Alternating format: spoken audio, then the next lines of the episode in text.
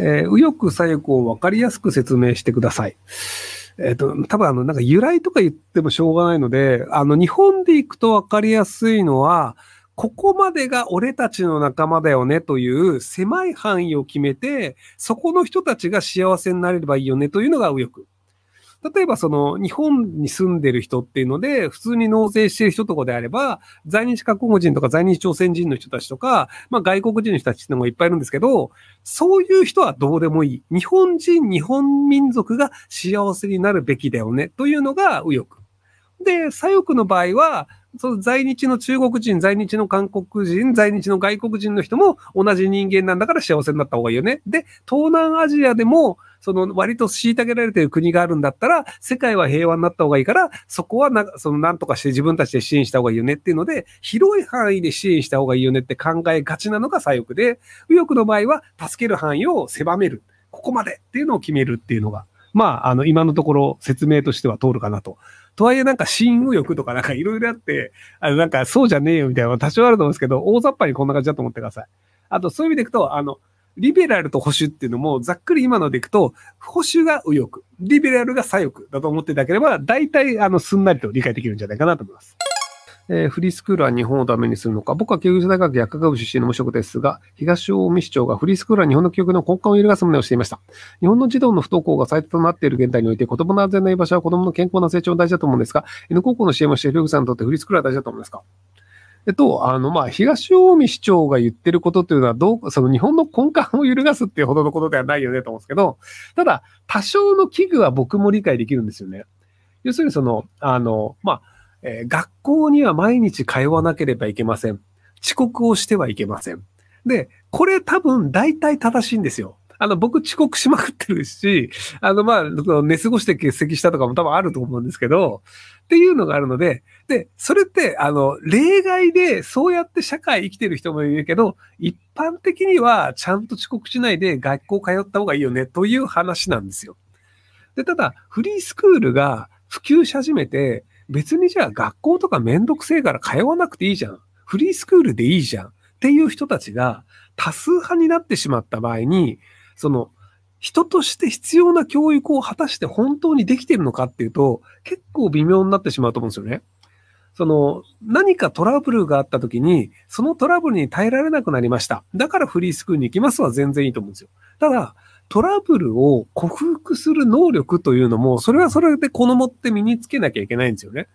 要はそのなんか、じゃああの、その何、その、だから例えばじゃあ死んだ坂模様してる性格の悪いひいわじ君が嫌いだからこの学校に行きたくない。で、それもまあ一つの意見ではあるし、で、もうどうしてもいけないんだったら、それだったらフリースクール行った方がいいよね、ぐらいの話は全然ありだと思うんですよ。ただ、こいつが嫌いだから学校行かないとか、このなんか学問をやるのが嫌だから学校行かないとかっていう、その好き嫌いをそのまま認めてしまうということが、果たしてその子にとって本当に良いことなのかっていうと、結構微妙だと思うんですよ。なので、その僕としては、そのなんかフリースクール万々歳です。すべての人がフリースクールに行くべきです。だとは思わないんですよ。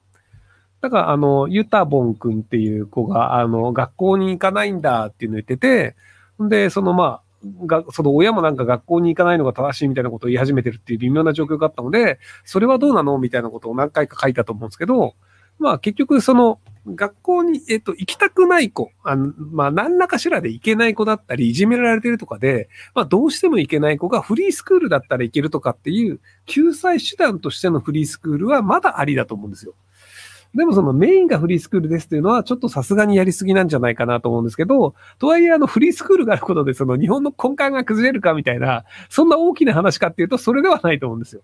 なので別にあのフリースクールに通ってる人たちが多分2割ぐらいになっても別に日本は普通に運営できると思うので、なので多数派が普通の学校に通ってる分にはいいんじゃないかなと思うんですけど。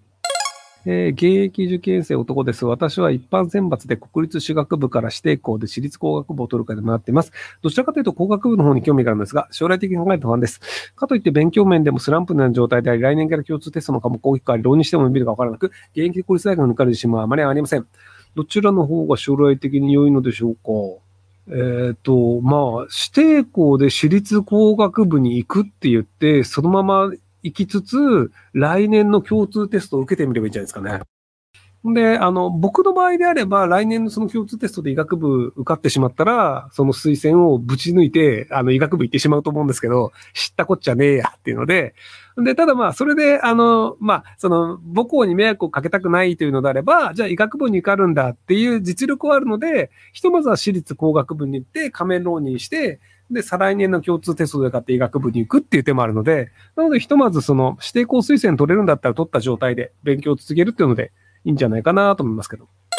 えー、旦那の駐在帯同でアメリカの都市部に住んでますが、ろくな病院がありません。ひろきさん奥様はパリでどんな病院に行かれてますか？高いしチップばっかあるので、毎回病院がストレス。僕、日本に帰った時に髪切ってるので、フランスでは切ってないです。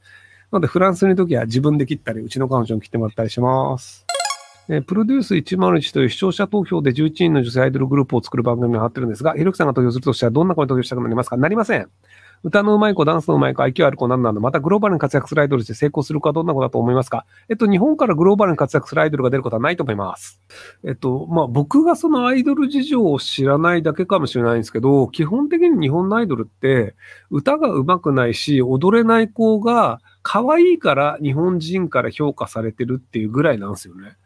で、グローバルになると別にその、あの、可愛いかどうかというのは価値観によるので、要は日本人が可愛いと思う人と、他の国の人が可愛いと思うかどうかはやっぱ違うんですよ。じゃあその歌が上手いとか踊りが上手いとかであれば、じゃあ見てみようかってなるんですけど、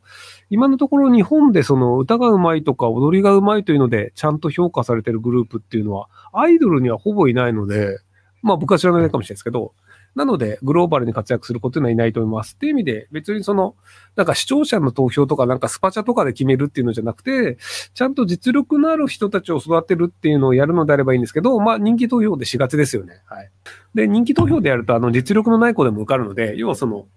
あの、可愛いと思う、応援したくなるような子っていうのが投票を受けてしまうので、なので、あんまりその実力のある子、人が育たないという構造は良くないんじゃないかなと僕は思うんですけど、はい。